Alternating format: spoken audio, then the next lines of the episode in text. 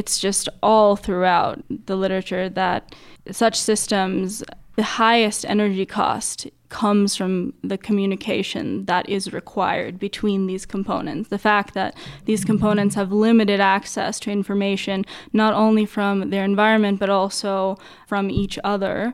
We want to try to clarify that. Information theory, as that term is commonly used in all the sciences, frankly, outside of engineering, is the introductory chapter for the freshman textbook. It is not Shannon coding theory. It's not about code books. It's not really about information capacity. It's got nothing to do with the full on richness. People will love to talk about Kullback-Leibler divergence, mutual information, entropy. You'll see it all over the place. That ain't information theory, folks, any more than something like being able to solve a linear algebra equation is calculus.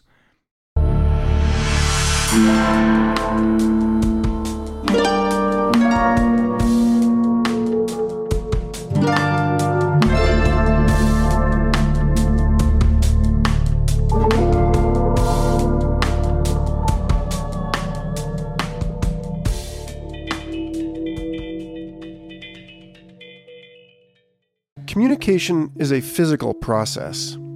It's common sense that sending and receiving intelligible messages takes work. But how much work? The question of the relationship between energy, information, and matter is one of the deepest known to science. There appear to be limits to the rate at which communication between two systems can happen. But the search for a fundamental relationship between speed, error, and energy, among other things, promises insights far deeper than merely whether we can keep making faster internet devices. Strap in and consider slowing down for a broad and deep discussion on the bounds within which our entire universe must play.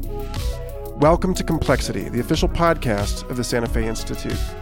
I'm your host, Michael Garfield, and every other week we'll bring you with us for far ranging conversations with our worldwide network of rigorous researchers developing new frameworks to explain the deepest mysteries of the universe. This week, we speak with SFI professor David Wolpert and MIT physics PhD student Farita Tasnim, who have worked together over the last year on pioneering research into the nonlinear dynamics of communication channels. In this episode, we explore the history and ongoing evolution of information theory and coding theory what the field of stochastic thermodynamics has to do with limits to human knowledge and the role of noise in collective intelligence. Be sure to check out our extensive show notes with links to all of our references and more at complexity.simplecast.com. If you value our research and communication efforts, please subscribe, rate, and review us at Apple Podcasts or Spotify, and consider making a donation or finding other ways to engage with us, including a handful of open postdoctoral fellowships at santafe.edu slash engage. Lastly, this weekend, October 22nd and 23rd, is the return of our Interplanetary Festival. Join our YouTube live stream for two full days of panel discussions, keynotes, and bleeding edge multimedia performances focusing space exploration through the lens of complex systems science. The fun begins at 11 a.m. Mountain Time on Saturday and ends at 6 p.m. Mountain Time on Sunday. Everything will be recorded and archived at the streaming link in case you can't tune in for the live event. Learn more at interplanetaryfest.org. Thank you for listening. All right, David Wolpert, Farita Tasnim. It is a pleasure to have you both on Complexity Podcast. Thanks for having us. Thank you, Michael. So, David, we've had you on the show before. Uh, Farita, we have not. I imagine we've got a lot of Wolpert fans in the audience. So I'm especially excited to introduce you because I met you, Farita, through the graces of your collaboration with David that we're going to talk about today. So if we can, I'd just like to have you introduce yourself and give a bit of a, a background into your work as a scientist and then what brought you up to SFI. Mm-hmm. Uh, yeah, so I'm a grad student at MIT um, actually with a background in electrical engineering and did my master's in biomedical engineering before I realized that I want to be spending more time trying to understand the principles by which living systems can exist and maintain themselves. And kind of got introduced to SFI randomly through one of the education uh, initiatives here, the Complexity Interactive. And then uh, got introduced to David Wolpert when someone noticed that I was asking lots of questions about non equilibrium statistical physics and started working with David soon thereafter, around the end of 2020. And now I'm doing my PhD with David and uh, studying essentially what are the features of the organization of the components of a living system that allow them to yeah to, that allow them to perform kind of insane computations predicting the future uh, etc so and adjusting their actions accordingly. And yeah so that's what we'll we'll talk some about that today. For sure. And before we get to the uh, the paper that I want to discuss, I, you you also sent me this piece by Vijay Balasubramanian, who's also with us here at the institute, and he's got this this paper heterogeneity heterogeneity and efficiency in the brain. Uh, I just want to read a short piece from the introduction here because I feel like for those that are not familiar with this particular domain of questions, this one uh, this kind of sums it up really well. He says, energetically, the brain is the most expensive tissue in the body. It is 2% of body weight, but 20% of metabolic load, more expensive per gram than muscle when you are working out, suggesting there will be evolutionary pressure toward computational efficiency. On the other hand, the brain consumes a mere 12 to 20 watts of power, about the same as a refrigerator light bulb and uses this to nearly beat supercomputers at chess, produce art and music, store memories of a lifetime, experience emotions like love and anger, learn from experience, and build skyscrapers and nanoscale devices alike. How does it manage to do all this on such a meager budget? Uh, okay, so having set the stage with that profound question, I'd like to ask you, David, because you've done quite a bit of work in this area. Um, we didn't talk about it much when we had you on the show last, but you've got quite a bit of research that we'll link to, and and you've been given this years of thought already. So if you'd be so kind, I'd love to hear you talk a little bit about the history of of this area, the thermodynamics of computation. It's certainly something that extends beyond the brain to all kinds of technological areas. But yeah, uh, how did you get into this and why? And how much have things changed since you first started pursuing this research? Okay, that's a tall order. So there's another aspect to thermodynamics of computation. It's viewed by many physicists as an actually far more fundamental, profound part of the fabric of reality than merely how biological systems operate and how we might engineer devices and such practical um, uh, trivialities. There's this famous phrase from John Wheeler back in the mid 20th century it from bit, the notion that somehow all of reality was nothing more than a manifestation of, in some non trivial sense, information processing. Through the 20th century, that theme was picked up. People, um, Dave Deutsch, um, following up on Richard Feynman, and so on and so forth, started talking about quantum computation, introducing the notion. Interestingly, Dave's one of his motivations was to try to actually give some kind of formal rigor to the notion of the physical church Turing thesis that nothing in the physical world can actually perform a computation that's more powerful than the Turing machine. But in any case, it seems that in many regards, that particular focus of physicists has been most successful when they've been thinking about statistical physics, because statistical physics, compared to conventional physics, it's all about ignorance of the human being, not about nothing intrinsic to the system like in quantum mechanics or anything like that, but rather it's to the experimentalists. What do they know and what can they actually access? There's some deep aspects of statistical physics that really serve to emphasize that you might have information about a system which would have profound thermodynamic benefits if you only had a device on your tabletop experiment that could actually exploit that information. You might know things about uh, this famous one called the Gibbs paradox. You might know that in a container, there's a whole bunch of red particles on one side and blue particles on the other side.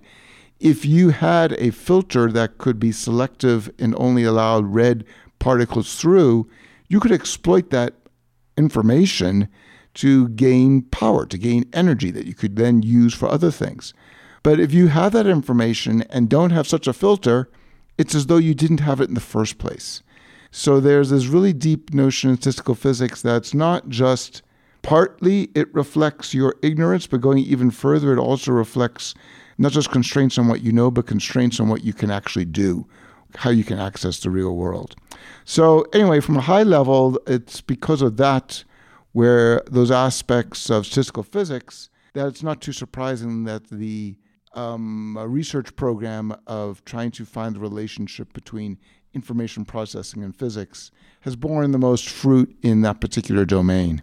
Even so, though, it's been an extraordinarily challenging problem to make progress in. In the 20th century, people only had access to equilibrium statistical physics and some small variants where you were either close to equilibrium or you were stuck in a local equilibrium. They did some amazing things with this. Parisi won his Nobel Prize a couple of years ago in large measure for his work on spin glasses. A spin glass is a system that is frozen in a local equilibrium. It's not the global thermal equilibrium, but it's the local equilibrium. So a lot of the techniques of conventional equilibrium statistical physics can allow you to at least formulate the mathematical issues, and it's making progress on those issues that Parisi, his star, really shone. But if you think about any real computational system, you are extraordinarily far. And I mean you as in you physically, the listener, as well as the little device you're listening to this podcast through, and so on and so forth. You are extraordinarily far from anything that's an approximation of an equilibrium. You are also not only changing slowly, which is another requirement of equilibrium statistical physics, that any changes are actually um, are called quasi-static. They're infinitesimally slow changes, you're changing damn fast, and so is your little device that you're listening to this through.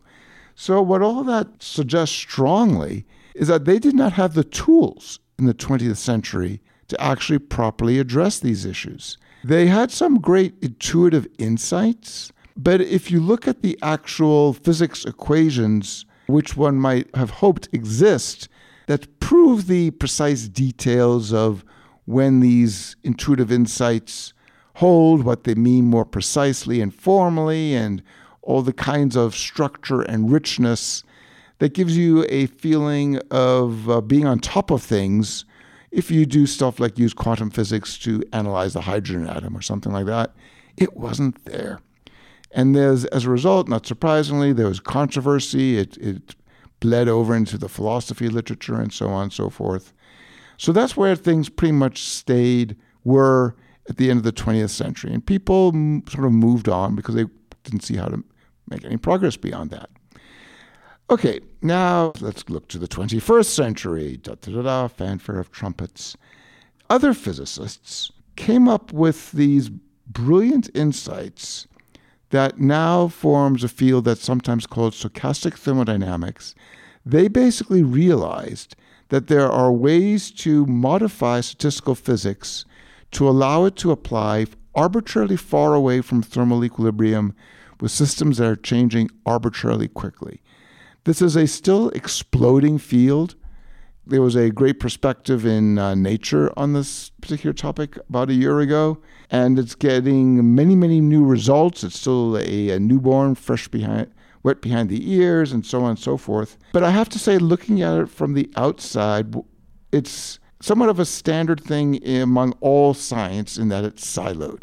These people have constructed these amazingly powerful tools that can, at least theoretically, so to speak, apply to everything from the evolution of ecosystems to financial markets, never mind to physical systems where energy is one of the big issues which was its uh, original birthplace.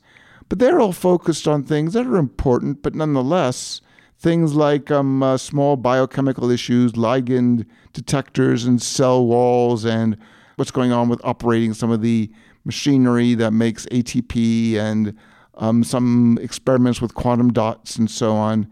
Very important stuff. Front cover of Nature and so on and so forth, um, several times. But gee, it's very, let's just say, non SFI. It's small bore. They're coming up with revolutionary science and they are doing it within the mindset of conventional siloed scientists.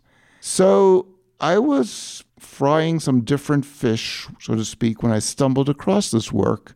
And I said, Holy expletive deleted. We can now apply this to actually properly start to investigate the non equilibrium, far from static statistical physics properties of real computers, of not these kinds of semi formal word argument kinds of things that people were restricted to before. But now we can go after the whole enchilada, the real McCoy, or at least start going down that path. We can, hey, there is the cliff. It's just over there. We were going straight, not getting anywhere, sort of bumping into some rocks and things. We wanted to go flying. There, there's a cliff off the left, off to the left. Let's all jump. And that's basically how I got into this. Jumping. Awesome. Well, so let's jump in then. There's this this piece non-equilibrium thermodynamics of communication channels. Farita, since you're the first author on this paper, why don't you take us from David's context here and uh, tell us a little bit about this is going to be the uh, explain it to me like I'm 5 section of the podcast.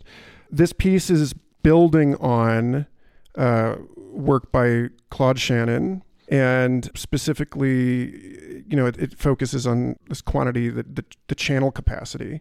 So that's that seems like a good place to start, if you could, by laying down some of the just the, the core concepts for this paper before we actually drive into the the specifics of the way that the two of you are formalizing all of this and the conclusions that you come to. Yeah.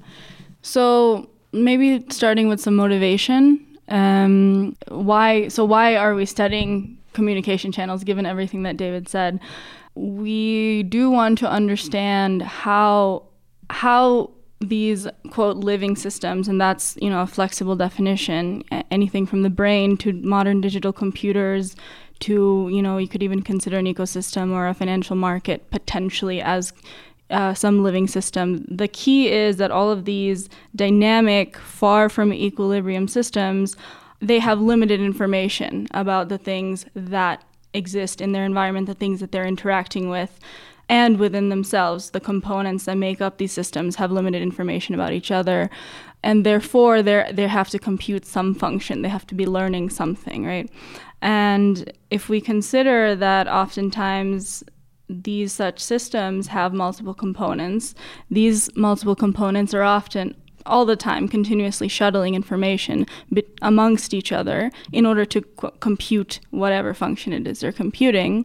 So, if that's the case, well, if we look into the literature also, it's just all throughout the literature that such systems, the highest energy cost comes from the communication that is required between these components. The fact that these components have limited access to information, not only from their environment, but also from each other.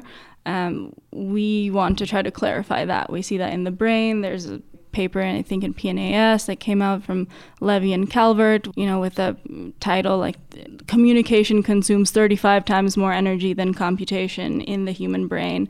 And of course, you know, we can argue about semantics and specifics of what is communication and computation, but it is, for example, phenomenologically has also been observed in the creation of digital computers through like Rent's rule, for example, uh, energetic cost scaling with the a number of wiring links in a digital computer in like a CPU and a chip, uh, scaling with the number of wiring connections in that in that computing unit. And this is also one of the main drivers behind the entire field of neuromorphic computing, which is growing hugely. So, in traditional uh, computing architectures, you have what's called von Neumann computing, where you have your CPU separated from your uh, memory. Whereas, what neuromorphic computing is trying to do is to reduce the communication that's required between these two units to have some memory be at the location of the computing devices themselves. So that reduces the overall amount of communication required.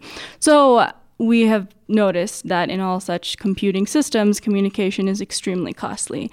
And yet, we don't have a proper understanding of why that is the case or what is the origin of this communication cost and also what are the details of it? What are the subtle features of communication? How how does energy scale with the amount of desired communication in a channel? So I would say we kind of touch on Shannon's work. So, Claude Shannon, he started the entire field of communication theory essentially in his master's thesis, in which he posited and at least half proved, informally proved, this noisy channel coding theorem. And what that says is if you have, so a communication channel consists usually of some source of information and then that source of information gets transformed somehow through some encoding, some codebook, which basically assigns sequences of symbols that come from the source n bit sequences to some code word and that that defines a code book and so that goes through this input and the input then transfers that information through a noisy communication channel to an output and what that means is the output will sometimes have errors in what it receives. If the input is trying to send a 1, the output receives sometimes with some probability a 0 instead of a 1, um, if we're talking uh, binary alphabet. And then there's some decoding function in which the output takes its n bit strings and then converts it back to what it thinks the message, the original message from the information source was. Um, and perhaps there's some feedback, which then can adjust the next sequence of inputs. So, what Shannon proved essentially is that for, for such a communication channel, um, you can send information at some maximum rate with negligible error.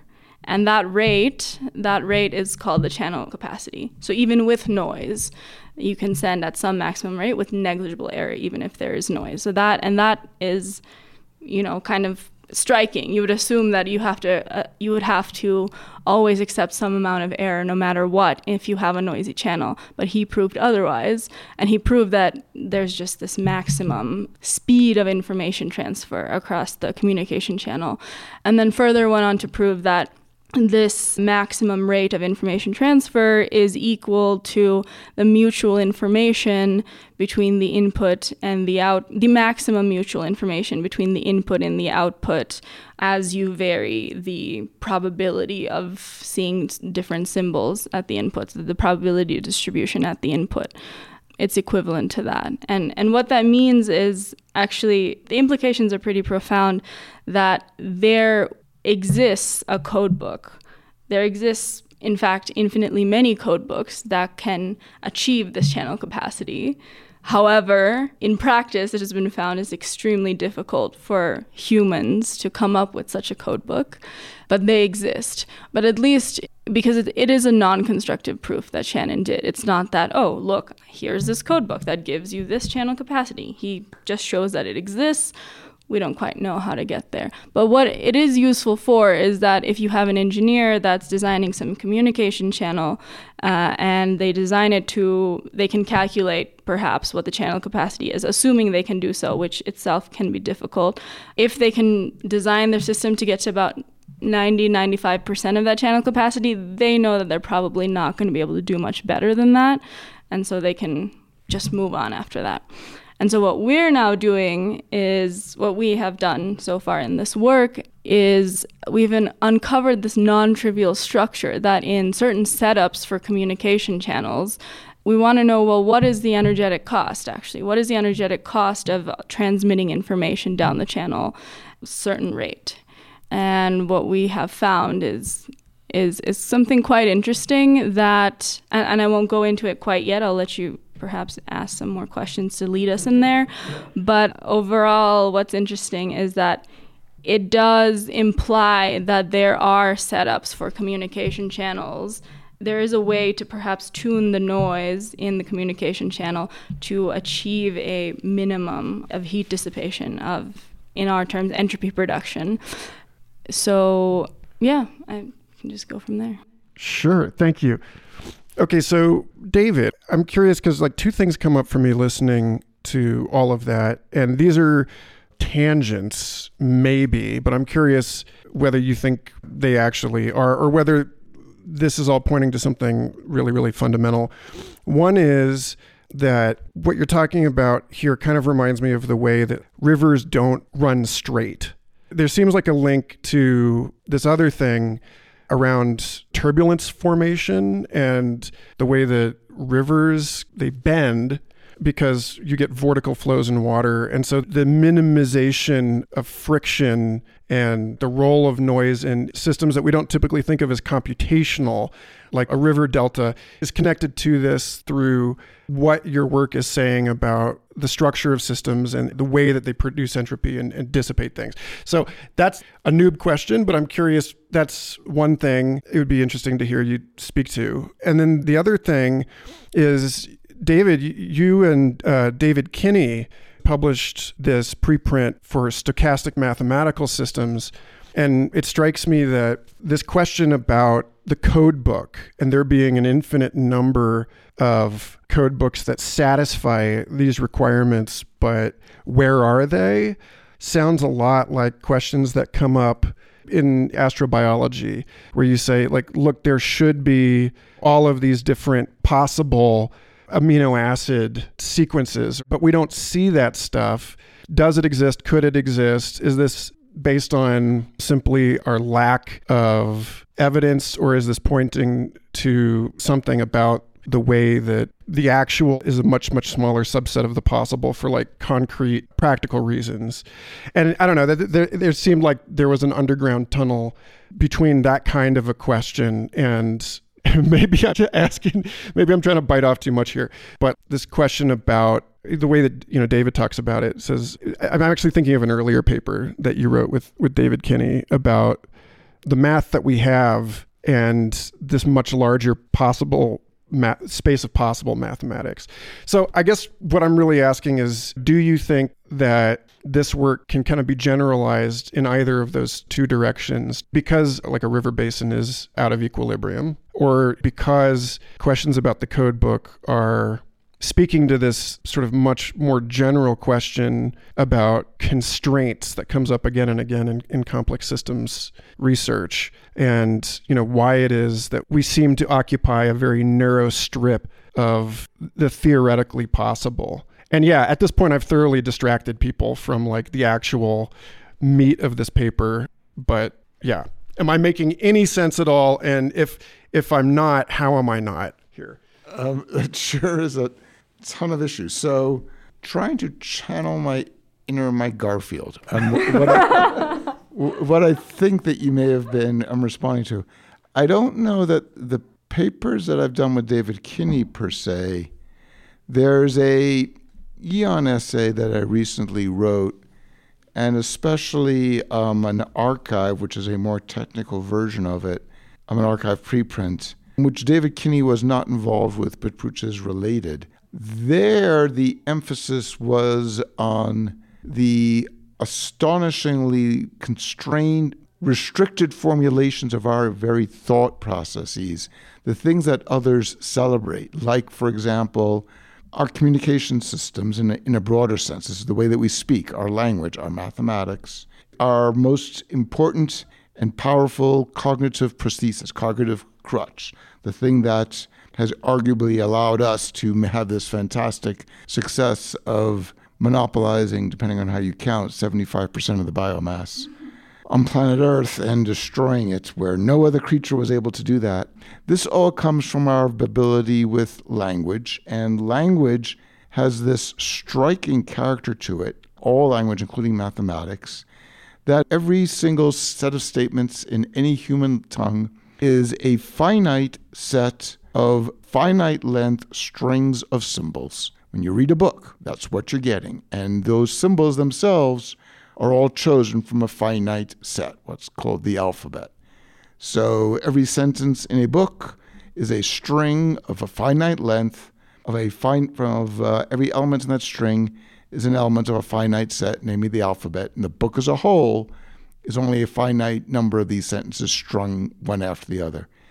And finites of finites of finites, many people revel in the fact that we can use these to construct mathematics and arguably, one might say, even artistic constructions which have abilities like self reference and, oh, isn't this amazing that we just happen to have the minimal amount necessary to understand the fabric of reality, is the way that they, because we can have some way of capturing self reference, they presume that that must be the fabric of reality. I react against it to that same fact that everything is finite strings or finite um, uh, symbol sets the, uh, very, very differently at how astonishingly narrow it is. You can imagine instead, people have played with what are called infinitary logic, where you've got actually infinite strings. But even then, the alphabets typically, though not always, are finite. And it's still what's called countable infinity. It's very, very different from the vortices in that river flow you were talking about, which is the real numbers.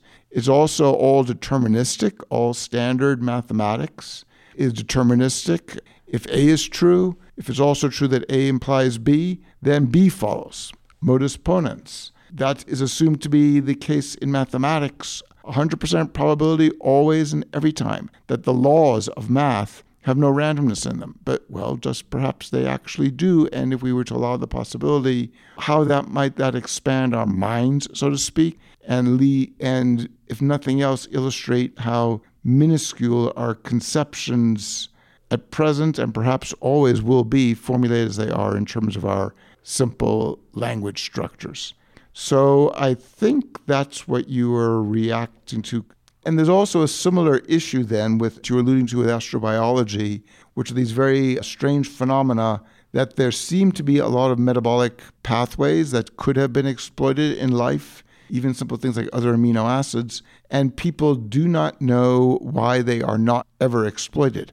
Why did natural selection not come across them because it seems like they're quite accessible and try to take advantage of them? And the jury is out on this. It's a, it's only recent that people have even realized this.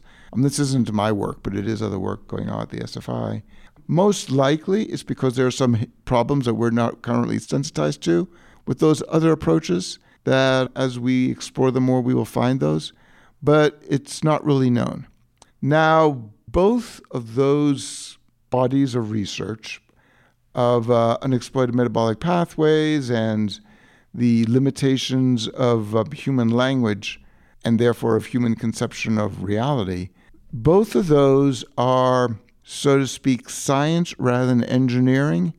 Is we're stumbling around in the room that's already been made and we are figuring out some of its features and we're figuring out there's a whole bunch of things that could have been here. There could have been a whole bunch of other furniture. Why are we not seeing it? Or, hey, we're just looking around the ground floor. Um, might there be actually some levels up above, other rooms in this particular dwelling? Things like that. It's already there. It's what we are confronted with when we open our eyes on birthday plus one.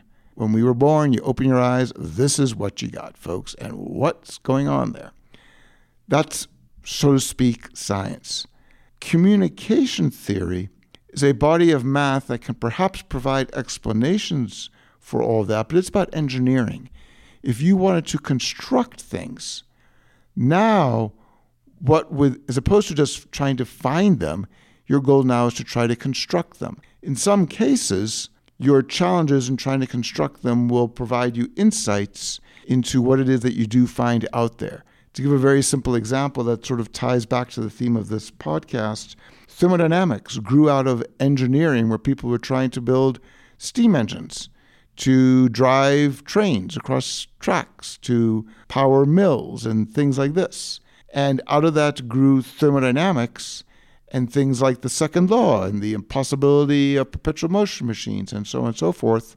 And that has now provided an amazingly powerful tool with which people can actually or a um, flashlight, I should suppose I should say, by which people can use to look around this room that we find ourselves in, because we these are universal engineering constraints, and we know that they must apply to whatever it was that constructed all these other pieces of furniture. to really keep abusing this metaphor past its expiration date. So it's in that vein that communication theory, and in particular, potentially the thermodynamic aspects of it, becomes so important for us to be able to understand this room. It's very important for us to be able to design more efficient devices, and that's what all the original motivation was.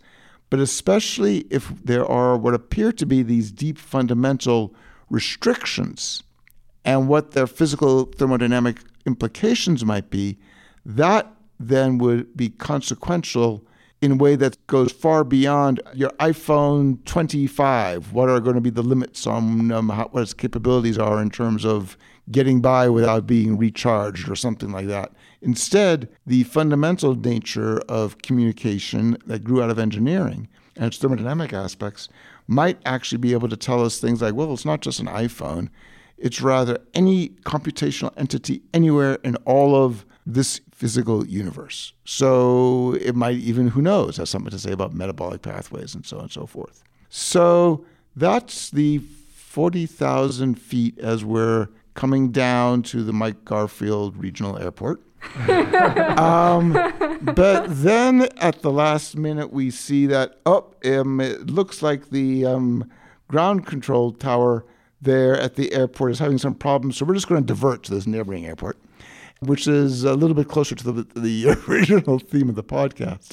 So, Claude Shannon, which, like a bunch of other 20th century people, I sometimes half just hazard the guess that they must have been aliens because their minds are just so far beyond what I can imagine doing.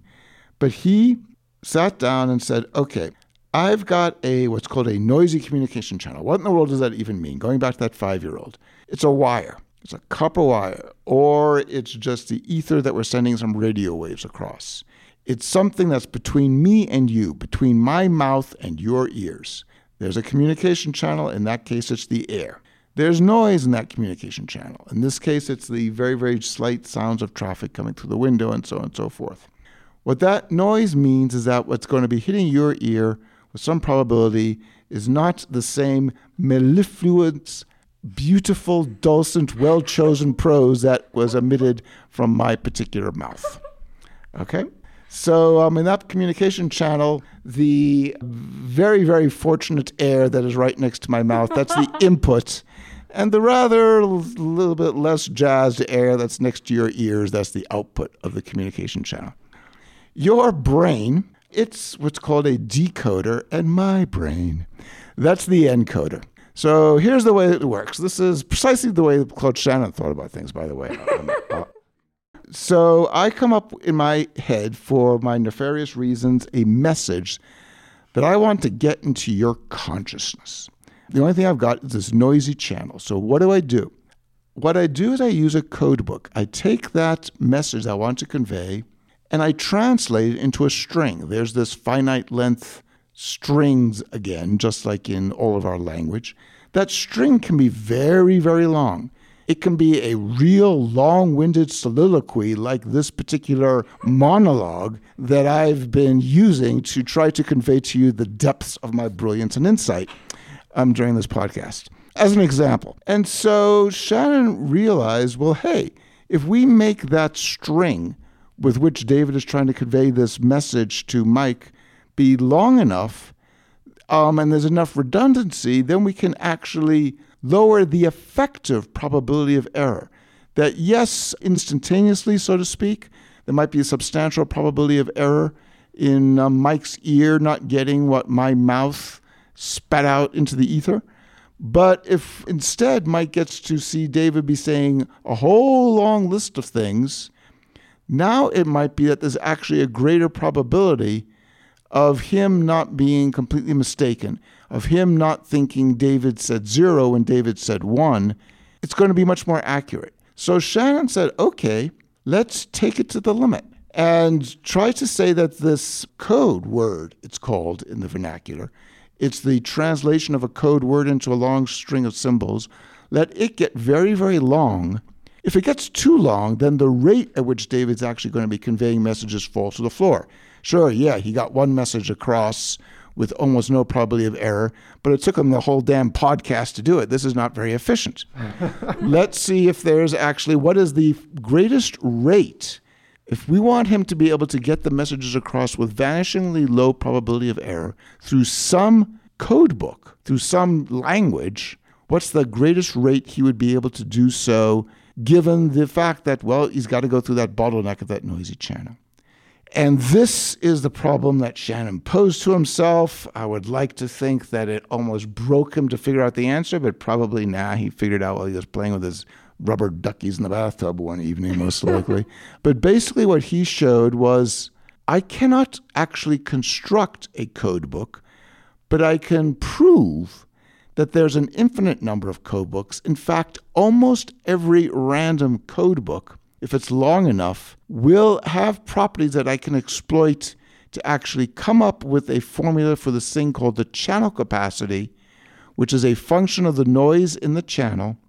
And that channel capacity is the maximal rate. If you were to use one of these code books, which I, Claude Shannon, have now proven exists, even though I can't quite give you one of them, well, if you were to use one of these, then you'll be able to actually get the um, messages across at the rate that gets all the way up to the channel capacity. And so that's the best you can do. And even though that was an engineering solution, that applies everywhere in reality. And so, therefore, it's actually a very, very powerful flashlight we can use when we're looking around this room. That is the amazing thing. To this day, people do not have general purpose code books that actually can achieve in broad set situations Shannon's channel coding theorem of the capacity. But we know for this reason that the capacity is the crucial feature. And so in this project with Farita, what we're trying to say is okay, if you'll notice everything that David was just talking about there, in that Athena out of my head in one fell swoop. It's a chapter of an amazing textbook. That in all of that drivel, there wasn't any mention of physics. It was all abstract in math land. Well, if we now try to instantiate that in terms of physical systems, does that start to then tell us, well, why is it perhaps that communication among the components of computers is so absurdly expensive thermodynamically? Basically what is going on underneath those fascinating comments that Vijay was putting forth there in his particular article. And that's what we're trying to do. Awesome. So, again, maybe I'm abusing this analogy, but again, if, if you're thinking about literalizing communication channels and channels through which other things flow, you know, talking about Mm. No, you don't want to do that? okay, because. It looks the same, but it's a completely different creature. Okay, because when you're talking about increasing temperature and increasing signal rate, it does seem like whether the water actually stays in the. The water is not actually being used as a communication channel. Nobody's trying to create vortices of a certain sort and send them down it to then be decoded on the other end it's rather chaotic processes on their own that are just doing their own thing. So it's got noise and it's actually got a directionality to it, but there's nothing about it where there's really a transmitter and a receiver and any sense of an optimized code book mm. that's that's going on. So it's not at the level at which this particular project is trying to investigate things. Okay. Well then, let's land at the right airport.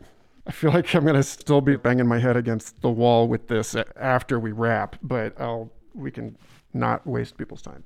So, Farita, tell me a little bit about the way that you are formalizing this, like the constraints. For instance, how coupling between input and output is non-reciprocal. Input is set exogenously, external to the system, etc. And then from the model building now we can finally get into your results. And I'd love to, yeah, so if you can kind of unpack us as we enter the house there, that'd be great. Yeah, sure. So um, to hit on some of the points of the setup, we can start with the setup of the of the model of the communication channel. We tried to be as true to Shannon's original model of a communication channel as possible while also paying heed to what one might expect in real communication channels. So, number one, yes, the input is set exogenously. What we're actually trying to figure out here is the thermodynamics of copying. What are the thermodynamic costs of a message appearing accurately at point B when it has been transmitted from point A. So, in that sense. So, therefore, we don't really care how or what set the the messages at the input. So in that sense we're kind of we are black boxing away the information source and rather we're making use of one of the conclusions of uh, Shannon's noisy channel coding theorem, which is that essentially, intuitively, what it tells you is that the, all of these infinite code books that are very hard for us to find, that that what they do is at the input, right as it's about to be sent to the through the noisy channel, it makes it look as if you're receiving independent samples, identically taken samples from a distribution that maximizes the mutual information between the input and the output. So the input is set exogenously, so we don't care about the details of that. All we do is we set the input to a certain distribution so that the channel can be said to be running at its capacity and of course, this mutual information, this channel capacity, also depends on the amount of noise in the channel. So that's one part of it. The non reciprocity between the input and the output is just, again, staying true to a communication channel that the output state changes depending on the input state, but the input state, its dynamics is not affected by the output state. That's all that means. And so the way that we set it up is that the noise in the channel could actually come from potentially multiple sources. And what I specifically show in the simulations of the results of the simulations I'll talk about is that let's say you have two independent sources of noise in the channel. They can be formalized as thermal reservoirs, so they have some temperature, but that temperature corresponds to the amount of noise. So the higher the temperature of a particular noise source, the higher the probability of error right? So let's say you have two independent sources of noise in this channel so that the output can be affected by either one. Its trans its state transitions can be affected by either one. What we find is if we fix the temperature of one of those reservoirs, one of those sources of noise, and we vary, we sweep the, the temperature of the other one through some range, we find, well, obviously, we're changing the channel capacity because that depends on the amount of noise, but that changes monotonically with the amount of noise that, with the temperature in the second source of noise, second. I'll just call it reservoir from now on, in the second reservoir. However, the entropy production or the heat eh, heat dissipation of the channel of communication in the channel is non-monotonic. So at very low temperatures, you have a, a high entropy production, high amount of heat dissipation. And as you increase that temperature, it goes through some minimum. And then as you increase the temperature further, you again increase the entropy production or the heat dissipation. So, this non monotonicity of the entropy production or the heat dissipation, coupled with the monotonicity of the channel capacity with the temperature of the second reservoir, that is a really striking result because that implies that if I want to send information down a channel, then if I want to minimize the amount of energy I use to do that, I really should create that channel according to this specific level to tune the noise sources so that we can achieve this minimum of energy dissipation. And then that goes on to imply in the idealized scenario, if you have a bunch of independent channels and you're running them all in parallel, of course, you have to be careful in actual engineering, if you were to actually engineer this, how you actually split your information among those channels. But assuming that you can run them all at their capacity, this implies that it would be more efficient to send information at a specific lower rate across multiple channels than to run at a high rate using one channel. And I mean energetically efficient, thermodynamically efficient. and, and I won't go too much in the details of that because it, it really has to be worked out very, you know, to a T to, to actually say something about the, the how to engineer a communication channel or a set of communication channels to achieve that. But you know, it, it, this is good because it, it at least is some intuitive theoretical heading, gives us a heading towards what we have observed already in both biological and artificially created communication channels. For example, they're a brain region uh, or two brain regions don't have just a single neuronal pathway between them. They have a multitude of them, a very large multiplicity of neural pathways between any two given regions in the brain. At the same time, the gold standard in all of our wireless communication systems for cellular uh, service uses multiplexing, which again take, makes use of this multiple channel effect. So yeah, those those are the results which we've found in are continuing to try to expand upon and see what are the exact limits in what kind of scenarios can you have like more than two sources of noise, blah blah blah. So we're checking all of that now. Awesome. So this Goldilocks level of noise, this seems to fly in the face of seems like a kind of like a commonly held conviction that in general, you want to minimize the amount of noise in systems, that you get more efficiency with less noise. And David, this is a topic that came up in an exchange of letters on the role of noise in collective intelligence that you, you had with David Krakauer and Daniel Kahneman and Olivier Sibony, Cass Sunstein. Again, I'm, i want to check with you that I'm not making an unreasonable analogical leap here, but it seems like there's a link between there being a Goldilocks level of noise in a communications channel and the implication that you are going to work with that by multiplexing communication channels. And then this other thing, which is a bit different, but that collective intelligence benefits in some way from there being noise in the system, actually harvests noise. So I'm curious if you can kind of disambiguate this for me Uh, in what ways are these kind of different yeah. things?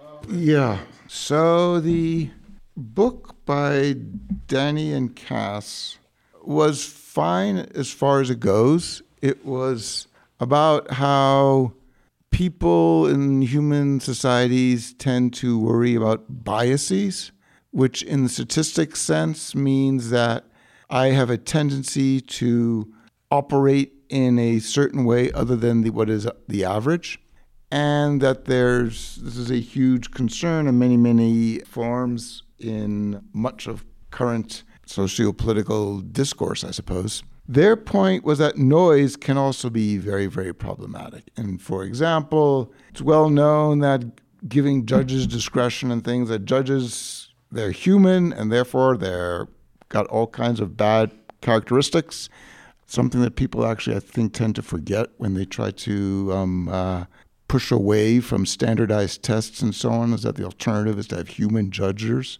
and humans are pretty piss poor at this kind of a thing. Um, but in any case, so for example, there are judges who, just depending on the time of day, will have a 50% different conviction rate for essentially the same kind of evidence or give massively different sentences if it's before lunch or just after lunch and all these kinds of things. And that's all forms of noise. And Danny and Cass were making the very um, legitimate point that people should be more aware of this. Op ed writers um, at all of our and other social media, I suppose, flame wars, that they should be um, concerned about these things as well. And David and I, our response is basically, well, yeah, sure, of course. And power to you. And this is an important point to make, but far more than baby with bathwater, don't throw the elephant out with the bathwater. Noise, in general, as a concept, plays a huge number of other roles. It's a much more highly valence, um, many different features to the concept of noise and its manifestations than just judges being humans and therefore noisy, and that's not a good thing when you have people sitting in literal judgment of one another. For example, things like Monte Carlo algorithms, going back to some of my previous work, Monte Carlo algorithms of this amazing way of using noise to escape the curse of dimensionality. If I'm doing a search in a d dimensional space, in general, the same search problem, its difficulty grows exponentially with the dimension d. In Monte Carlo search, instead, it actually goes down with the square root of the number of samples you've taken so far in your search process, independent of the dimensionality. It circumvents the, the uh, dimension and the curse of dimensionality. That's why many high dimensional optimization problems are done with Monte Carlo rather than trying to do it by some uh, more kind of an exhaustive search procedure, what's called quadrature. In other examples, in computer science theory, it's not actually known yet for sure. For a while, though, people were fairly convinced that, in terms of the, the computational complexity theory, that having random algorithms would actually give you a benefit of having deterministic algorithms. So there are these kinds of benefits to having noise in general. Certainly, um, noise plays a fundamental role in natural selection. If it was all deterministic, you wouldn't be able to do it, etc., etc. In the case of the communication channels, the work that Farita is looking at, it's a more nuanced kind of a thing in that we're talking about different kinds of noise as she very rightly emphasizes, we've got to be very careful in terms of the mathematization of all this. But what it appears like is the following If I give you, Michael, a set of communication channels, and I'm not even going to try to figure out what this might mean about you're talking to multiple people at once or something like that. But I'm sure you can insert the proper narrative. And you've got a message that you want to send, and one of them's got an information capacity that suffices to send it. The other ones are noisier, they have smaller information capacities. And you might naively think we'll just go with the most efficient one and be done with. What we are seem to be finding is that in some situations there are major thermodynamic advantages to not going exactly at the capacity. You might want to go under the capacity, and the other channels, you might want to even run them noisier beyond their capacity the, the details have yet to be figured out. And as Farita points out, part of what's so intriguing about it is the connect is the um, apparent analogy with things like multiplexing within the human brain, where there are many, many channels, there are many different kinds of neurons that seem to be actually conveying very similar things, but they are doing through through very different media, and it's not clear why some people, like in the articles by Vijay that you were um, pointing to, and, and other fellow travelers, are hypothesizing that information theory has something to do with it. Information theory, as that term is commonly used in all of the sciences, frankly, outside of engineering, is the introductory chapter for the freshman textbook. It is not Shannon coding theory. It's not about code books. It's not really about information capacity. It's got nothing to do with the full on richness. People will love to talk about Kullback-Leibler divergence, mutual information, entropy. You'll see it all over the place. That ain't information theory, folks, any more than something like being able to solve a linear algebra equation is calculus. It's just the very, very teeny elementary aspects of it. There's a richness of it that communication engineers, what's called coding theory, is all about and that is front and center with my being able to communicate from my mouth to your ear. And we are finding evidence that that same mathematical richness and depth is also playing a role in the thermodynamics of communication and why there can be benefits to doing things multiplexing and yet other kinds of benefits to noise that, of course, were not at all considered by Danny and Cass, et cetera, in their book about the um, pointing out, emphasizing some of the problems in certain contexts of noise. All right. Well, we're already way late into your next scheduled meeting with each other, so I don't want to press this too much further. But one more quick question because we have Carlos Gershenson here as a visiting scholar on sabbatical. And in his talk that he gave recently here, he mentioned a 2015 paper he did with Dirk Helbing, When Slower is Faster, looking at kind of like traffic, uh, logistics, public transport, etc. And at least in the example systems that they give in this paper, there's a lot of overlap with the kind of example systems you give in the intro to yours.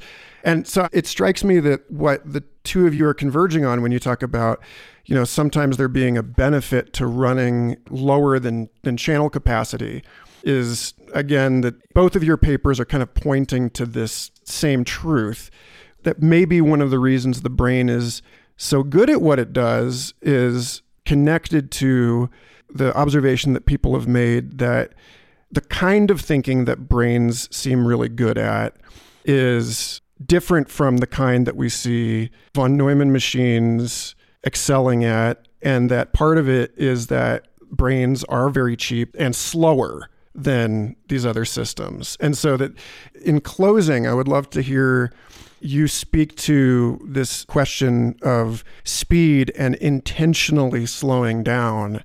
Or if not this, what do you think the light from this paper shines on questions about creating more thermodynamically efficient computers? I mean, yours and his seem related in that way. Okay, it's an interesting connection you're seeing there. So, what Dirk and Carlos did in that paper, loosely speaking, was things like this. I've got nothing to do with multiplexing, or at least there are large parts of it that don't involve multiplexing. I've just got a single lane of traffic, though actually, usually this arises in um, cases where you have multiple lanes of traffic. But the idea is quite simple. If I were to lower the speed limit, the total throughput might actually go up. And that's true in many physical systems. In the case of traffic, it's not hard to see what's going on. If you lower the speed limit, then you can have a nonlinear improvement in the intercar spacing. If you and I are just both driving much more slowly, I can be much closer to you with the same margin of safety. And that can simply have the effect that the total number of cars per unit time through the system is faster. So you run into the same kind of things in fluid mechanics if you try to push water through some small channel too fast, you're going to cause it essentially to block up. You slow it down, and now all of a sudden you'll be able to get much more water going through that channel. I hate to say this, but this is totally the point I was trying to get at earlier. Well, okay. there you go. It, I'm, I'm, catching up with you, dude. I'm catching up with you. We were both trying to get there too fast, maybe. Yeah. Um, so that's the kind of phenomenon going on there. In a certain sense, the mathematics is, is kind of interesting what you're getting at here because there's many instances in the sciences where two what appear to be disparate phenomena actually are being governed by similar mathematics. And so, for example, in communication theory, there's a particular problem called min-cut, max flow min-cut, with a class of problems which is very much related to this issue of actually getting things through a pipeline. And communication theory, coding theory, when you talk about going through a network, runs up against these issues full on, full bore. The kinds of issues that Farita is looking at, though, right now, are much more like a link on that particular network. And the, some of the kinds of things that Carlos and Dirk were highlighting were links on different kinds of networks. But where there would be a very striking similarity would be if you were to take the uh, kinds of links in his system, put together into a network, the properties of flow through that network, comparing it to, in Farita's case, where the individual links are instead going to be things like, well, electrons going down a wire, as opposed to cars going down a speed limit. So in Farita's case, there's not going to be a safety distance between the successive electrons that's going to be giving you the benefit. But in both cases, when you start to go into the regime of networks, and since both of them have to do with flow, moving through a system where there are networks, you're going to see that the mathematics is going to be very similar. So that's a large part of where there is going to be that commonality. All right. Well, we're way over time. Farita, I want to give you the last word here. Just in closing, if you have anything that you feel we ought to mop up before this ends, or if you just want to point people into the bold future of unanswered questions, yeah, well, we're going to be putting out an arXiv on this in the next few weeks so people will have something to look at to match up to all this. I think we did some good mopping up, but perhaps I can talk a little bit to how this fits in with the rest of, you know, where we're going next, things like that.